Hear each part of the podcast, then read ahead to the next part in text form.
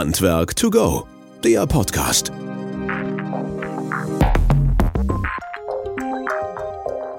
Ja, hallo und herzlich willkommen zu unserem Podcast Handwerk to go. Schön, dass ihr wieder eingeschaltet habt und dabei seid. Wir hoffen, dass wir auch mit euch zusammen im Jahr 2022 ein paar spannende Tage, Stunden und so weiter haben und freuen uns natürlich auf insbesondere spannende Gäste. Und das ist sozusagen die Brücke auch gleich zu unserem heutigen Gast, den wir haben. Und zwar geht es um das Thema Energieeinsparung rund um das Gebäude. Und wir haben uns dazu einen wahren Experten eingeladen. Und zwar nennt er sich Energiesparkommissar. Und das ist der Carsten Herbert aus dem Bereich Darmstadt. Der ist Geschäftsführer und wird gleich ein bisschen was noch zu seiner Person sagen. Carsten, schön, dass du da bist, dass du Zeit hast und uns so zur Verfügung stehst. Hallo. Ja, danke Christian für die Einladung. Hat mich gefreut. Ja, und ich freue mich jetzt auch auf äh, die nächsten Minuten und halbe Stunde vielleicht, ja. Ja, genau. Wir gucken mal, wie weit wir kommen halt letztlich. Ja, mein Name ist Christian Beierstedt. Ich bin im Bereich Produktmensch Marketing zuständig hier bei uns bei Wöhler und mache diesen Podcast jetzt schon so knapp zwei Jahre mit ganz vielen tollen Gästen. Und ähm, ja, wir finden immer wieder neue Themen, die interessant sind und spannend sind und hoffen natürlich auch auf euer Feedback. Von daher schreibt uns, meldet euch was wir da für euch tun können. Carsten, jetzt ist Energiesparkommissar. Das klingt natürlich erstmal werblich sehr toll. Wie bist du darauf gekommen? Ja, also zunächst mal äh, ist meine Profession ja Bauingenieur. Ich bin äh, als Bauingenieur ins Thema Energieeinsparung reingegangen vor vielen, vielen Jahren, also 2004. Damals habe ich mein Büro gegründet und habe gesagt, ich mache kein Bauingenieurbüro klassisch, sondern ich beschränke mich komplett auf das Thema Energieeffizienz in Gebäuden. Da sind wir heute ungefähr ein Team von zehn Leuten. Wir machen also nichts anderes als, ich sag mal, äh, Energieberatung 2.0. Wir machen Energiekonzepte, Neubau, Altbau, äh, Wohngebäude, Nichtwohngebäude. Und ähm, das mit einem Team mit sehr, sehr vielen spezialisierten Menschen, die so um mich herum sind. Und das funktioniert ganz gut. Und äh, jetzt haben wir aber letztes Jahr haben wir so eine Zeit durch Corona gehabt, wo dann auf einmal die Beratungssituation in den Rathäusern, die wir auch fürs Land Hessen bedienen, ähm, nach unten gegangen ist. Das heißt, ich hatte so zwei Tage die Woche Zeit, um mal zu überlegen, was willst du denn eigentlich noch so machen? Wo kann die Reise hingehen? Und nach einer kurzen Internetrecherche ist klar gewesen, ah, es gibt noch niemanden, der das Thema Energieeffizienzberatung im Netz oder bei YouTube besetzt. Mhm. Und dann war relativ schnell klar, also innerhalb von wenigen Minuten habe ich für mich entschieden, dann werde ich das besetzen. Okay. Und dann war ja klar, ich, ich kann das nicht als Ingenieurbüro machen oder ich brauche da irgendwie ein Konzept. Und dann habe ich mich hingesetzt, habe ein Konzept geschrieben und aus dem Konzept ging hervor, ich werde der Energiesparkommissar sein und werde im Prinzip die Energieberatung, wie wir sie ja auch werblich anbieten, ähm, demokratisieren. Das mhm. war so die Idee. Also ich habe gesagt, es gibt sehr, sehr viele Menschen da draußen, die Energieberatung gerne hätten, aber für die die Schwelle einfach zu hoch ist, einfach jemanden zu finden, der kompetent ist. Da gibt es schon die erste Hürde, dann kostet es auch Geld. Man weiß nicht, ob man Geld bezahlt für eine gute oder eine schlechte Qualität.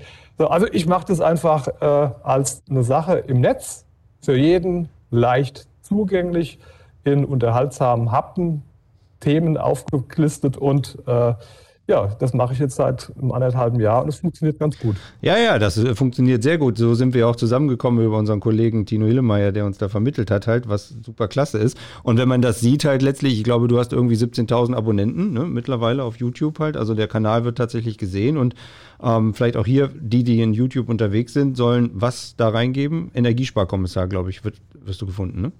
Bei YouTube Energiesparkommissar in einem Wort eingeben und dann mhm. kommt man direkt zu mir. Mittlerweile auch, wenn man es äh, gewisse Themen macht, also Photovoltaik, Luftdichtheit, Effizienzhaus und dann landen wir immer ganz vorne. Mhm. Ja, super halt letztlich. Ja, und äh, es macht dir auch Spaß, ne? Also man sieht das ja auch dann in deinen Videos halt letztlich, du schneidest die auch zurecht halt und du packst es mit Untertiteln rein, also das, das klappt ganz gut. Ähm, das war einfach Corona geschuldet, halt in Anführungsstrichen, weil du Zeit hattest? Oder war schon immer irgendwo die Idee, Mann, ey, eigentlich müssten wir doch so ein Wissen, weil das ist ja alles kostenlos, was du machst, da halt so stark zur Verfügung zu stellen, ne? Ja, also grundsätzlich ist es so, dass ich ähm, insgesamt schon eher ähm, nicht so der typische Ingenieur bin. Also so rein vom, vom Mensch her glaube ich, äh, bin ich da so ein bisschen reingestolpert. Ich habe einen technischen Beruf gelernt irgendwann mal und dann hat mein Cousin gesagt, äh, er studiert jetzt Bauingenieurwesen. Dann habe ich gesagt, weißt du was, ich mache mit. Ja. mir war relativ schnell klar damals im Studium, dass ich niemals ein typischer Bauingenieur werde. Dafür war ich einfach vom Mensch her zu weit weg. Ich war eher so ein kreativer Mensch, äh, macht Musik, äh, habe gern gemalt und so weiter und so fort. Mhm. Also dann war ich da aber drin und habe dann das Thema für Energie für mich entdeckt und da war alles gut. Mhm. Ja. Ähm, aber was halt gefehlt hat über viele, viele Jahre, war so im Beruf auch diese, diese kreative Ader ausleben äh, zu können. Und die, diese Möglichkeit hat mir jetzt der Kommissar gegeben. Also da kann ich mich jetzt ausleben, kann, weil ich alles, was da zu sehen ist, mache ich selbst, sonst könnte man sich das ja nicht leisten. Ja. Mhm. Ähm, ich habe nur jemanden, der mit mir die Aufnahmen macht, ein Kollege, und den Schnitt dann mit mir gemeinsam macht. Aber ansonsten alles, was man sehen kann, ist eigentlich äh, ja, Homemade. Mhm. Homemade Energiesparkommissar. Ja gut, aber das ist ja das, was authentisch wirkt halt letztlich. Und äh, ich denke mal, dass das auch gesehen wird, wird es ja, das haben wir ja schon festgestellt. Aber ich denke mal auch, dass du Reaktionen davon erfährst. Ne? Wahrscheinlich auch Anfragen oder ähnliches. Ja, also das, das, was wir heute machen, ist schon mal so eine Anfrage. Gestern habe ich mit einem Verband gesprochen aus Berlin, die irgendwie was mit mir machen wollen, also ähnlich so ein Interviewfilm. Mhm. Also das kommt ständig auf mich zu, auch Hochschulen kommen auf mich zu. Es kommen aber auch Leute auf mich zu, die ich zum Beispiel auch in meinen Videos kritisiere. Da gab es zum Beispiel eine Fraunhofer-Studie, die habe ich mal so ein bisschen kritisch betrachtet. Dann kam der Studienleiter auf mich zu und hat gesagt, Moment mal, das sehe ich aber anders. Also es ja, ist schon gut. spannend, was da so teilweise passiert. Und es macht mir aber auch dadurch noch mehr Spaß, als ich mir das hätte vorstellen können. Mhm. Tatsächlich. Das heißt also, man kann tatsächlich auch zu so einem Influencer werden, halt in diesem Segment halt. Ne? Also du bist ja da ja jetzt mittlerweile sehr stark unterwegs. Und du konzentrierst dich auf dieses Medium Video halt. Ne? Also das ist jetzt nicht so die gesamte breite Fläche, also Social Media Aktivitäten, sondern hauptsächlich YouTube und das äh, in dem Bereich sozusagen Wissensvermittlung auf Video? In erster Linie. Ich habe ähm, auf LinkedIn mal ausprobiert, auch so mit äh, anderen Beiträgen, Textbeiträgen, Bildbeiträgen und auch so ein paar Slideshows gemacht. Die kamen auch sehr gut an.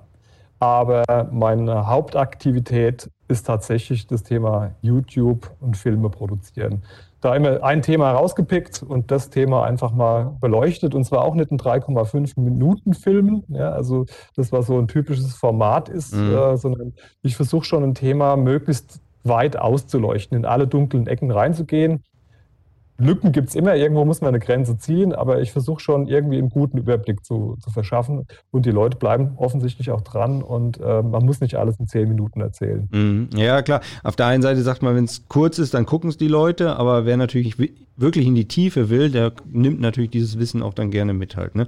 Um so ein bisschen in diesen, in diesen Wissensecke reinzukommen, ähm, was sind denn so die größten Schwachstellen halt deiner Erfahrung nach, die am Bau jetzt in dem Bereich Energieberatung festgestellt werden?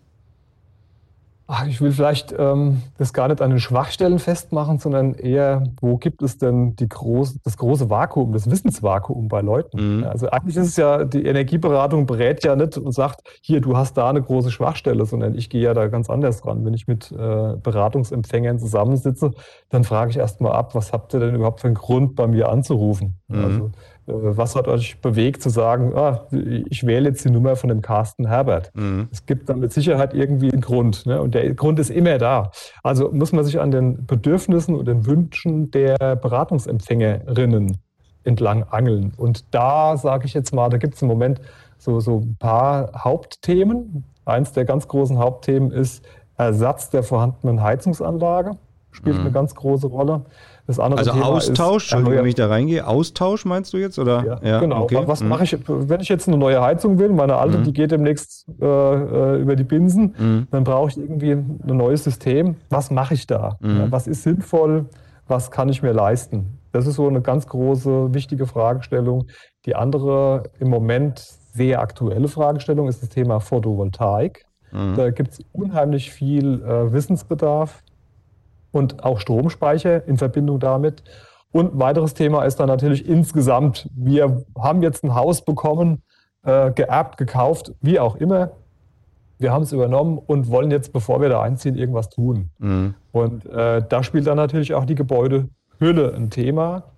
Da ist es dann aber auch gar nicht so, dass man sagen kann, äh, das sind dann immer dieselben Themen, sondern das ist sehr individuell. Bei jedem Gebäude bisschen anders gelagert. Das heißt, ich frage dann erstmal viel vom Gebäude ab, höre mir an, was haben sie für Probleme, was gibt es da für einen Status quo und dann überlegen wir, was sind die sinnvollen Maßnahmen. Und da spielt allerdings das Thema Luftdichtheit, ne, mhm. das ist ja quasi so ein bisschen unser Thema heute auch, mhm. das spielt da eine ganz, ganz große Rolle, weil die Luftdichtheit, und das ist vielen Menschen nicht bewusst, ist oftmals eins der ganz, ganz gro großen Hauptprobleme, die mhm. wir in Bestandsgebäuden haben. Das kann teilweise tatsächlich, das wissen ganz wenige Menschen, ähm, tatsächlich einen großen Anteil der Wärmeverluste im Gebäude ausmachen. Mhm. Insbesondere so bei Bestandsgebäuden, wo wir eine Luftdichtheitsebene nicht eingebaut haben und die eine Holzinnenverkleidung haben. Das sind so die typischen Häuser, die scheren bei den Verbräuchen, bei den spezifischen Verbräuchen, die man ja vergleichen kann ja, zwischen ja. Häusern, komplett aus. Die, die laufen oben voll weg. Und äh, wenn ich so ein Haus habe und habe so eine Energiekennzahl, also was ist euer Verbrauch, was ist eure Wohnfläche, das wird dann geteilt. Mhm. Okay, ihr liegt bei 300 Kilowattstunden pro Quadratmeter und Jahr. Habt ihr eine Holzinnenverkleidung? Mhm. Woher wissen Sie das? heißt dann immer, ja, ja. Mhm. Ganz einfach erklärt. Äh, bei euch macht die, äh, die warme Luft einfach wie durch ein Sieb oben durchs Dach. Und wer weiß, wie ein Sieb in Bezug auf Luftdichtheit funktioniert, der weiß, woher die Verluste herkommen. Mhm. Also das ist so ein ganz großes Thema. Aber ja. da musst du ja wahrscheinlich nicht nur die Hauseigentümer oder die Neuen oder die Besitzer im Wechsel oder sowas darüber stark informieren, sondern natürlich auch die Gewerke an sich, ne? weil das erleben wir ja auch, dass die unterschiedlichen Gewerke A nicht ganz so optimal zusammenarbeiten und funktionieren am Bau und zum anderen natürlich man schon noch dicke Bretter bohren muss, weil genau das, was du sagst, halt diese Luftdichtheitsebene ja nicht überall so bekannt, griffig ist und weiß jeder, was er damit machen soll. Ne? Gut, das, das war vor 20, 30 Jahren definitiv so, wie du es gerade gesagt ja. hast. Das ist heute nicht mehr so. Mhm. Ähm, wenn wir heute äh, eine Firma auf dem Bau haben, die sich um die Luftdichtheitsebene im Dach kümmert, die wissen, was eine Dampfbremse ist, die wissen, wie man die anschließt. Da werden zwar Fehler gemacht, aber diese Fehler sind, ich sag mal, in, in, in der Größenordnung, dann hat man 95 Prozent eine Verbesserung hingekriegt und dann waren irgendwie noch 5% kleine Fehler drin. Mhm. Aber es ist nicht mehr so massiv, wie man das aus den Bestandsgebäuden kennt, dass quasi das komplett aus dem Ruder gelaufen ist. Also wir können heute relativ sicher davon ausgehen, wenn heute jemand im Dach eine Luftdichtheitsebene einbaut, das wird relativ gut funktionieren am Ende. Man muss vielleicht nochmal auf die Qualität schauen. Man muss also zum Beispiel auch die Luftdichtheitsmessung durchführen, um zu gucken, stimmt die Qualität überall oder stimmt sie nur an 90 Prozent? Mhm. Weil diese paar wenigen Prozent, die sind manchmal dann eben zwar jetzt vielleicht nicht für relativ große äh, Luftleckagen und Wärmeverluste verantwortlich, aber dann gegebenenfalls genau an den Stellen für ja, Bauschäden, die dann potenziell mhm. in Verbindung stehen können. Also deswegen ist es schon wichtig, am Ende die, die Qualität zu prüfen und nicht mit 95 Prozent sich zufrieden zu geben, sondern die letzten 5 Prozent sind eben zur ba Bauschadensvermeidung unheimlich, unheimlich wichtig. Was sind da das deine, sage ich auch ja? zum Beispiel in, mein, in, meiner Folge zum Thema Luftdichtheitsmessung. In Frankreich gibt es kein Haus, was nicht gemessen wird. Ja, ja, äh, bei uns wird es offen gelassen, ob man es macht. Mhm. Ich weiß nicht, warum man das machen sollte. Äh, mhm. Quasi die Luftdichtheit mit den ganzen Gefahren, die da drin stecken, auch noch äh, einfach dem Zufall zu überlassen. Ja, das wird ja, ich meine, wir kommen jetzt nach und nach ja immer ein bisschen mehr in diesen Energiesektor rein und hoffentlich auch zur Energieeinsparung dass das wichtiger wird halt, ne? dass das präsenter wird und ich glaube, da müssen halt auch ein paar Schrauben angedreht werden, was ja wahrscheinlich jetzt auch mit der neuen Regierung und so weiter passiert, ähm, dass die Leute das auch verinnerlichen, also für sich selber dann auch mehr, äh, sag mal, ja, indirekt, also direkt halt auch für sich dann merken halt. Was ist deiner Erfahrung nach, was sind da die größten Mängel halt von diesen letzten Tucken, wo es halt nicht funktioniert? Ja, Durchdringungen, äh, Verklebungen an angrenzende Bauteile, Giebelwände. Gerade im Bestand haben wir ja meistens so, stell dir vor, irgendeinen alten Dachboden, mhm. äh, wo die äh, Außenwand der Giebel von innen nicht verputzt ist. Dann wird da irgendwie draufgeklebt und wenn man dann reinkommt in so einen Bau, dann zieht man die Folie ab und hat sie in der Hand. Ähm, mhm. Das sind so ganz, ganz, ganz grobe Sachen, die passieren. Durchdringungen, die vielfach sind wie Kehlbalkenlagen ähm, die sind oftmals schwierig zu verkleben, weil das Holz manchmal rund ist. Ne? Also äh, wir haben da einfach keine glatten Flächen, an, an die wir anschließen ja. können. Und da wird dann oftmals dann auch mit falschen Materialien gearbeitet. Also man hat ein Klebeband quasi für das ganze Bauwerk Mhm. Und das wird überall verwendet, obwohl es vielleicht nur für eine einzige Sache zugelassen ist. Das sind so die häufigsten Fehler, dass man mit Materialien arbeitet, die eigentlich für die Anwendung, wo sie jetzt verwendet wurde, gar nicht zugelassen sind und auch nicht funktionieren. Ja, wobei es gibt Materialien, ja Klebebänder und so weiter, die dafür ja zugelassen sind und auch genutzt werden können. Ne? Es gibt für alles, für jede ja, Sonderfunktion ja. gibt es irgendein Klebeband, irgendein äh, ein Produkt. Man muss es nur halt, halt auch einsetzen. Das ist ja. halt das Wichtige. Und äh, das ist eben oftmals nicht der Fall. Wenn äh, man auf der Baustelle steht, sieht man dann ein Klebeband, obwohl man eigentlich für drei verschiedene Situationen eins bräuchte. Ja. Ich möchte hier einmal den Link schlagen. Wir sind auch im FLIP aktiv, also im Fachverband Luftdichtheit im Gebäude.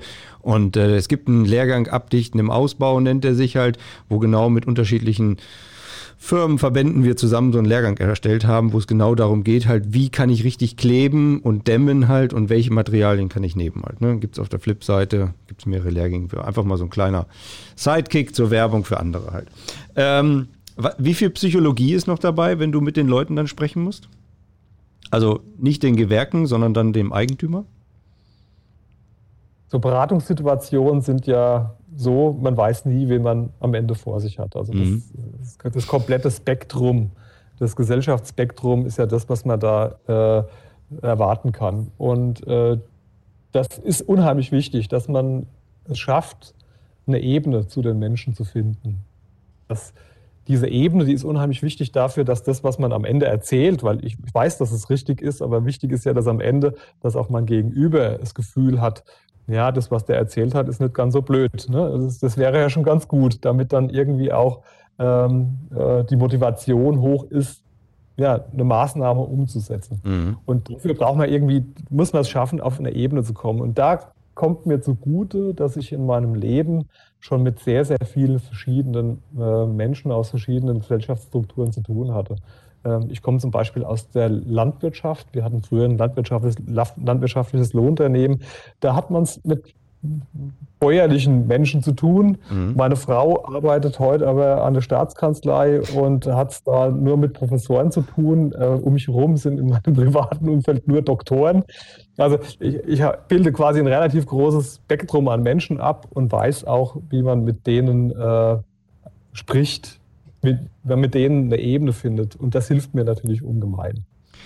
Das ist auch ähm, das, was jetzt, du deinen äh, Kollegen raten würdest, halt letztlich. Also, weil das ist ja oftmals ein Problem, ne? Viele treten ja auf und dann funktioniert das nicht, weil die Chemie einfach nicht hinhaut.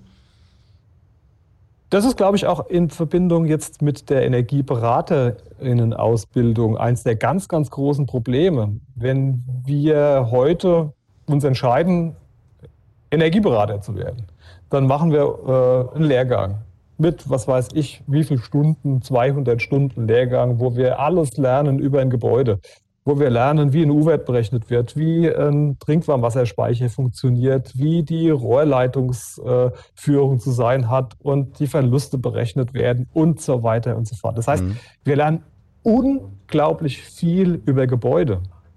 Energieberatung berät aber keine Gebäude. Mhm. Energieberatung berät Menschen. Und genau diese, diese äh, Dinge, die werden eben in der Energieberaterlehrgängen nicht vermittelt. Ne? Also wir, wir, werden nicht kommunikativ geschult. Und das ist, glaube ich, schon eins der Dinge, die man vorantreiben müsste in der Energieberaterinnen-Ausbildung, dass man sagt, wir haben zwar einen Teil, wo wir wissen müssen, wie die Technik funktioniert, der ist unheimlich wichtig, der macht möglicherweise auch 80, 90 Prozent aus, aber wir müssen auch wissen, was wir zu tun haben, wenn wir am Ende Beratungsempfängerinnen vor uns sitzen haben. Mhm. Wie gehen wir mit denen um? Wie führen wir ein Gespräch? Mit was beginnen wir? Wie wird es dann fortgeführt? Wo enden wir? Was gibt es am Abschluss? Äh, äh, quasi eine Zielvereinbarung äh, muss ja irgendwie formuliert werden und die muss von allen irgendwie abgenickt werden. All das sind Dinge, da werden die, die heute als Energieberater draußen anfangen, tätig zu werden, allein gelassen und müssen ihre Erfahrungen sammeln. Und das habe ich auch machen müssen. Ja, klar. Das hat aber lange gedauert. Ne? Ja, also ja. ich, äh, die, die Beratungsqualität, die ich heute mitbringe, die hatte ich 2004 natürlich noch nicht. Das hat lange gedauert, bis das so, lange, so weit war. Dafür musste ich einige tausend Energieberatungen durchführen. Um es jetzt auch in meinem Kanal entsprechend äh, gut formulieren zu können, weil ich eben verschiedenste Dinge ausprobieren konnte. Was mhm. funktioniert gut, was funktioniert nicht gut. Und in meinem Kanal verwende ich natürlich nur das, was gut funktioniert, klar. Ja, klar. Aber das ist der Appell nochmal an die, die jetzt sozusagen an der Richtlinie arbeiten, natürlich auch Energieberatungslehrgänge anbieten, zu sagen, ey, bietet doch vielleicht auch einen freiwilligen Kurs noch an in Richtung Kommunikation. Das ist das, was du ja sagst auch, was dir geholfen hat halt ja. letztlich.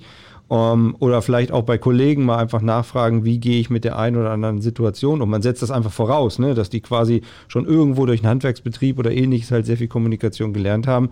Aber einfach nur zu sagen, hier ist der Bescheid und äh, so und so ist jetzt die Umsetzung, damit funktioniert es ja nicht. Ne? Also da ist ja schon viel noch dahinter, wie es dann gehen kann halt. Und dann in Arbeit mit dem Kunden in dem Falle oder Kundin zusammen, sonst haut das nicht hin das haut nicht hin. Also einmal diese kommunikative Schulung ist extrem wichtig und ein weiteres Problem, was auch noch existiert, es geht jetzt ein bisschen weg von dem Thema Luftdichtheit, aber ich hoffe, das läuft ja gerade ganz gut. Ja, also was ein ganz großes strukturelles Problem ist in der Energieberatung, ist äh, die Tatsache, dass wir seit schon den 90er Jahren eine geförderte Energieberatung haben. Das ist diese BAFA vor Ort Energieberatung ja. des Bundes über viele, viele Jahre und Jahrzehnte schon vorhanden, die jetzt noch ergänzt worden ist durch den Sanierungsfahrplan, den individuellen. Mhm.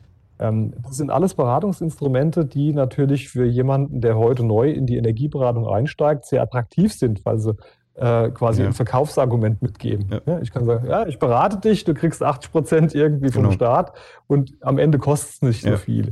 Und du selber kriegst das auch noch. Das führt erstmal dazu, dass Energieberatung nichts wert ist, weil geförderte Energieberatung mhm. äh, kostet ja ganz wenig, ist damit nicht wert. Also es wird nicht als werthaltiges Produkt wahrgenommen. Das mhm. ist eins der ganz großen Probleme.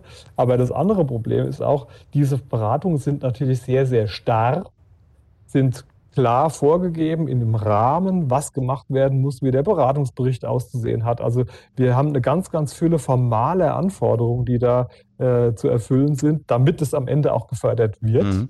Und das nimmt natürlich die Individualität komplett weg, auch wenn das beim individuellen Sanierungsfahrplan drinsteht. Aber was eigentlich gebraucht wird draußen am Markt ist, ähm, Kunden kommen in der Regel nie ohne einen konkreten Anlass zu uns. Die haben in irgendeiner Form einen Wunsch oder ein Bedürfnis. Und was ich mache, schon seit jeher, ich äh, habe quasi diese, diese BAFA-Energieberatung auch, den individuellen Sanierungsfahrplan nie angeboten. Wir haben immer nur individuelle äh, Energieberatung angeboten. Das heißt, die Menschen kommen mit ihrem Bedürfnis zu mir, das versuchen wir abzufragen und versuchen dann gemeinsam ein Ziel zu formulieren. Wo soll die Reise hingehen? Also mhm. was soll Inhalt der Beratung sein? Was soll am Ende auch mit dem Haus passieren. Es wird sehr individuell vereinbart und dann auch konkret ein Angebot äh, entwickelt, was dann die Dienstleistung ausmacht. Das ist und schon, das funktioniert unheimlich gut. Ja, das ist schon ein anderer Ansatz, ne? Also dass man nicht hingeht Kommt und sagt, okay, hier ja. äh, normativ, du kriegst jetzt das quasi über die Förderung und du mach, ich gebe das in Auftrag oder sowas, sondern du gehst da schon ganzheitlich heran, was ja auch eine Empfehlung ist, vielleicht für die anderen Kolleginnen und Kollegen, das zu machen. Ähm, wo wir jetzt schon mal den Energiesparkommissar hier haben, halt letztlich nochmal so ein Wort, du hast am Anfang gesagt, natürlich Austausch, Heizungsanlage ist oftmals ein der erste Schritt, der, der, der zu dir kommt, halt äh, so in kurzen Worten, weil uns läuft ja auch die Zeit so ein bisschen weg. Ähm, wie siehst du den Austausch und wie siehst du die, die Technik vom Morgen halt in Anführungsstrichen in, sag mal, ein bis zwei Familienhäusern? Also wir haben ja als gesellschaftliches Ziel formuliert, dass wir ähm, unseren Wärmebedarf dekarbonisieren wollen. Mhm. Also Klimaneutralität bis 2000. Jetzt können wir uns streiten, was das Zieldatum ist. Äh, ich sage jetzt mal Größenordnung 2050 oder 45. Dann sollten wir klimaneutral sein, spätestens. Das heißt, auch im Gebäude dürfen dann keine fossilen Brennstoffe mehr verwendet werden. Das heißt, Öl- und Gasheizungen müssen weg. Und dann ist ja die große Frage, mit was ersetzen wir das? Ja. Und da gibt es mehr oder weniger so, so zwei Hauptakteure am Markt. Das eine ist die Pelletheizung, das andere ist die elektrische Wärmepumpe. Bei der Pelletheizung haben wir das Problem, dass wir unser Biomassepotenzial in Deutschland ein ganz schön großes Stück ausgereizt haben. Ich sage mal, da können wir noch ein bisschen was holen, aber das wird nicht dafür äh, ausreichend sein, um unseren Gebäudebestand damit zu beheizen. Da sind sich auch alle Experten einig. Das heißt, wir müssen eigentlich die Pellets dafür reservieren, dass wir die Häuser äh, versorgen, die am Ende vielleicht mit nicht niedrigen Systemtemperaturen beheizt werden können, wie zum Beispiel denkmalgeschützte Häuser. Mhm. Die werden auch in 50 Jahren immer noch hohe Vorlauftemperaturen brauchen. Und da ist die Pelletheizung mit Sicherheit eine ganz gute Technik für. So, jetzt haben wir aber noch eine ganze Menge anderer Häuser, und zwar viel mehr als die denkmalgeschützten. Und für die brauchen wir auch noch eine Lösung. Ja. Was kann das sein? Das wäre quasi dann die elektrische Versorgung über ein Wärmepumpensystem. So, jetzt haben wir ähm, bei der Wärmepumpe allerdings äh, die Thematik, dass die besonders gut funktioniert, wenn wir erstens niedrige Systemtemperaturen haben, also in Verbindung mit einer guten Gebäudehülle und vielleicht sogar noch mit einer Flächenheizung. Gleich so, bleiben das haben wir Bestand mhm. in der Regel nicht. Ja. Äh, das heißt, wir äh, können die Wärmepumpe wir brauchen quasi ein System für die Wärmepumpe, damit die auch im Bestand funktioniert. Wir brauchen Handlungsempfehlungen. um, die, um die Spitzenzeiten abzufangen ne? oder aufzunehmen? Ja, nee, damit, damit die Wärmepumpe eben auch mit äh, einigermaßen guten Effizienzzahlen arbeitet. Mhm. Da gibt es ja sowas wie eine Jahresarbeitszahl. Ja. Das heißt, wie viel Strom also wie viel Wärme bekomme ich aus einem Teil Strom raus? Und das sollte ein möglichst hohes Verhältnis sein. Ich sage mal jetzt ganz grob über 3,0. Also aus einem Teil Strom brauche ich mindestens drei Teile Wärme. Mhm. Und das kriege ich eben nur hin, wenn ich eben ähm, einigermaßen gute Rahmenbedingungen habe, also eine etwas bessere Gebäudehülle, als der Bestand es normalerweise hat und vielleicht sogar auch noch eine Flächenheizung oder zumindest Niedertemperaturheizung. So, und da brauchen wir aber jetzt im Moment die Information, die, die brauchen die Menschen, ist mein Haus denn für das geeignet? Ja? Und die muss im Moment erarbeitet werden. Die gibt es noch nicht in einer Form, dass man sagen kann, das versteht jeder, der jetzt im Moment vor der Fragestellung steht. Mhm. Deswegen arbeite ich im Moment an dieser Fragestellung als Energiesparkommissar auch ganz intensiv. Das wird eine meiner nächsten Folgen sein. Da schließt sich jetzt sozusagen meine vorletzte Frage nämlich an. Halt, was sind denn deine Ziele dann als Energiesparkommissar? Das hast du jetzt ja gerade noch beantwortet. Also, das ist ein Punkt, oder? Ähm, Zunächst mal, das habe ich, glaube ich, ganz am Anfang schon ein bisschen so erwähnt. Ähm, ich glaube, wir brauchen, um die Wärmewende hinzubekommen, ähm, eine Füllung dieses Informationsvakuums, was es rund um das energieeffiziente Bauen und Sanierung, Sanieren gibt. Ähm, und das habe ich viele, viele Jahre gedacht, das können solche Energieagenturen wie zum Beispiel die Deutsche Energieagentur mhm. leisten. Ne, ich denke, das war eigentlich deren, wäre deren Ziel gewesen oder deren Aufgabe gewesen. Aber die, da schaue ich jetzt 20 Jahre lang zu und die haben es nicht geschafft. Ne? Und äh, deswegen glaube ich, wir werden mit dem Energiesparkommissar tatsächlich sowas wie eine Institution schaffen können, wo man sagt, ja, es geht um Energieeffizienz in Gebäuden, da gucke ich doch mal beim Energiesparkommissar rein, was der dazu sagt. Ich glaube, das ist so ein Ziel, was ich für mich formuliere. Und dann äh, monetär gibt es da kein Ziel für mich erstmal. Das mhm. ist ja alles Hobby im Moment. Äh, ja. Aber ich habe ein, ein persönliches Ziel, was ich damit. Jetzt haus raus, komm. Ja, ja. Jetzt ist, äh, viele lachen darüber. Ich sage, ich würde gern vom Jan Böhmermann eingeladen werden. Ah. Das, ja, das wäre doch ganz geil, oder? Das wäre das wär total fantastisch. Und zwar, das hat einen ganz speziellen Hintergrund. Und zwar, äh, Mighty äh, Kim, die YouTuberin ja. von MyLab, mhm. äh, die jetzt im Moment ja auch so äh, in den öffentlich-rechtlichen sehr, sehr äh, mhm. präsent ist, die wurde irgendwann mal eingeladen. Ne? Und Ach. die hatte ja ihren Kanal und durch den Kanal gab es dann irgendwie so eine große Öffentlichkeitsgeschichte. Und sie war immer ein ganz großes Vorbild für mich und meinen Kanal. Mhm. Also ich wollte einfach ähm, eine ähnlich hohe Qualität mit meinen Filmen hin, hinbekommen, wie sie das getan hat. Und habe mich da bei der einen oder anderen Sache auch inspirieren lassen. Und das ist so, das, das, schwingt dann quasi so auch ein bisschen mit bei meinem Wunsch, dann da irgendwo eingeladen werden. Ist natürlich ein Quatschwunsch, aber mal, gucken, also, was passiert. Vielleicht ist ja der Jan Böhmermann unter unseren Zuhörerinnen und Zuhörern und wir versuchen ihn jetzt zu erreichen, indem wir sagen, du musst unbedingt den Carsten Herbert einladen, weil der hat nicht nur was zu erzählen, sondern er kann sich da auch gut darstellen und es hat alles Hand und Fuß. Also von daher, ich drücke dir die Daumen und werd, wir werden versuchen, alles zu verlinken, zu vermitteln, damit wir irgendwie auf Jan Böhmermann aufmerksam machen halt. Carsten, vielen, vielen Dank, das dass du. Ja, da, aber wir gucken mal. Ne? Ja, äh, vielen, vielen Dank, dass du die Zeit hattest und äh, uns hier wirklich die Fragen beantwortet hast. Und ich glaube, dass du mit dem Energiesparkommissar da ein richtig gutes Feld aufgemacht hast. Und das wird sicherlich total spannend äh, für dich und für die Zukunft. Und ja, da alles Gute. Und du hast jetzt das letzte Wort. Ja, vielen Dank, Christian. Also erstmal vielen herzlichen Dank für diese Einladung, äh, die Möglichkeit zu bekommen, hier auch meinen Senf dazuzugeben, um die Botschaften des Energiesparkommissars immer weiter in die Welt hinaus zu tragen. Ja, ich freue mich auf alle Fälle. Vielleicht kommen wir irgendwann mal wieder zusammen äh, zu einem anderen Thema. Dann können wir vielleicht auch noch mehr über die Luftdichtheit reden genau. als heute. Auf alle Fälle vielen Dank und ja, euch auch eine gute Zeit. Alles klar, Daumen hoch, mach's gut, ne? Tschüss. Bye, bye. Ciao. Handwerk to go, der Podcast.